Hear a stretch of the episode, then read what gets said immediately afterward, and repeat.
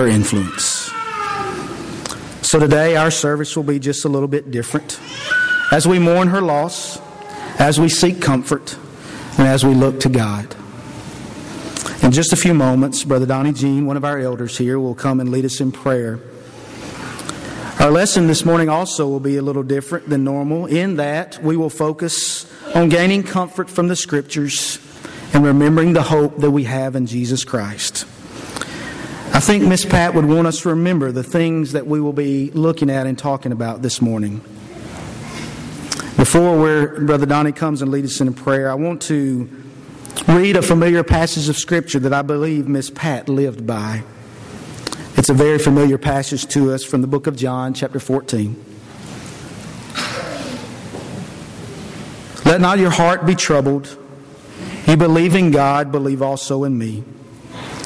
In my Father's house are many mansions. If it were not so, I would have told you. I go to prepare a place for you.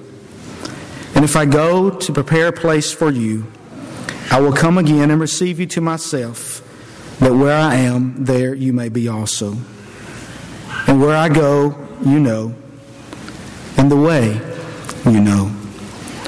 Thomas said to him, Lord, we do not know where you are going. And how can we know the way? Jesus said to him, I am the way, the truth, and the life. No one comes to the Father except through me.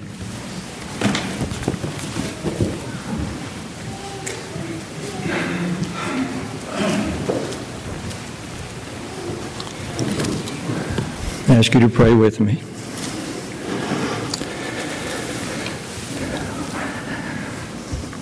Our God, our Father, and our refuge.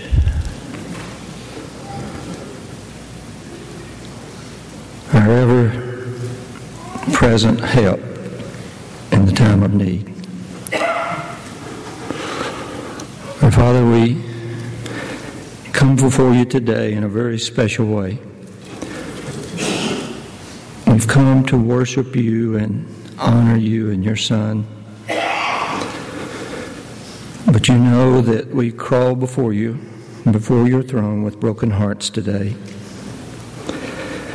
with feelings that are hard to express with our words.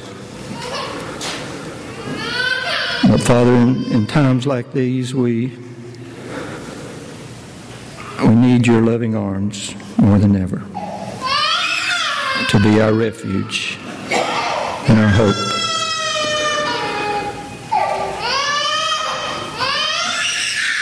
Father, please pull us closer today to your loving breast.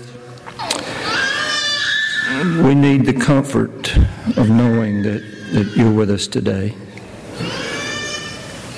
Especially today, this church family asks for a special measure of love and comfort and peace for the Williams family. Father, you know how much we love them and how deeply they have been a part of us for so many years. But Father, help them to know in that special way that, that you love them more today than ever before. Help Donald and Amber and Creed the grandchildren to feel that love today, Father. That in some way our love and, and your special love might lighten the load that is so heavy upon them today and might make a little bit of the pain go away. Father, we thank you for the life of Pat Williams, for the wonderful life she's lived and Father, we, we ask you to help us all to serve like she served, to love like she loved, and especially to little ones.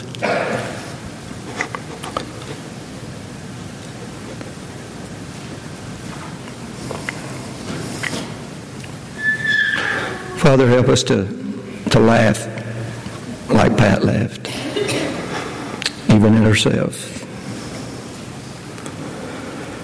And Father, at moments like these, we realize just how important the life we live is to this world and to all those around us. Help us to examine that, Father, and to try to live in a way that when our time has come that we can say a life has been well lived. More importantly, Father, thank you for the hope that we have today.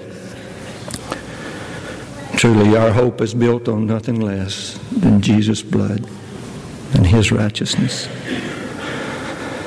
Father, we know in our hearts and in our minds today that Miss Pat lives. Thank you for that assurance. Though for a short time we, we grieve and we hurt, we know that in time we will look back and on her life and rejoice that she now lives with you. Father, we put our faith, our hope, and our trust in you. That not only will the fact that we'll see Miss Pat in a short while, but we'll see all the faithful loved ones that we have sent on before. Father, thank you for that hope because truly it is the rock on which we stand today. And while looking forward to that day, Father, in this period of grief, we simply ask you again for your love, your comfort, and your peace. And thank you for Jesus who made that possible. For it's in Jesus' name we pray. Amen.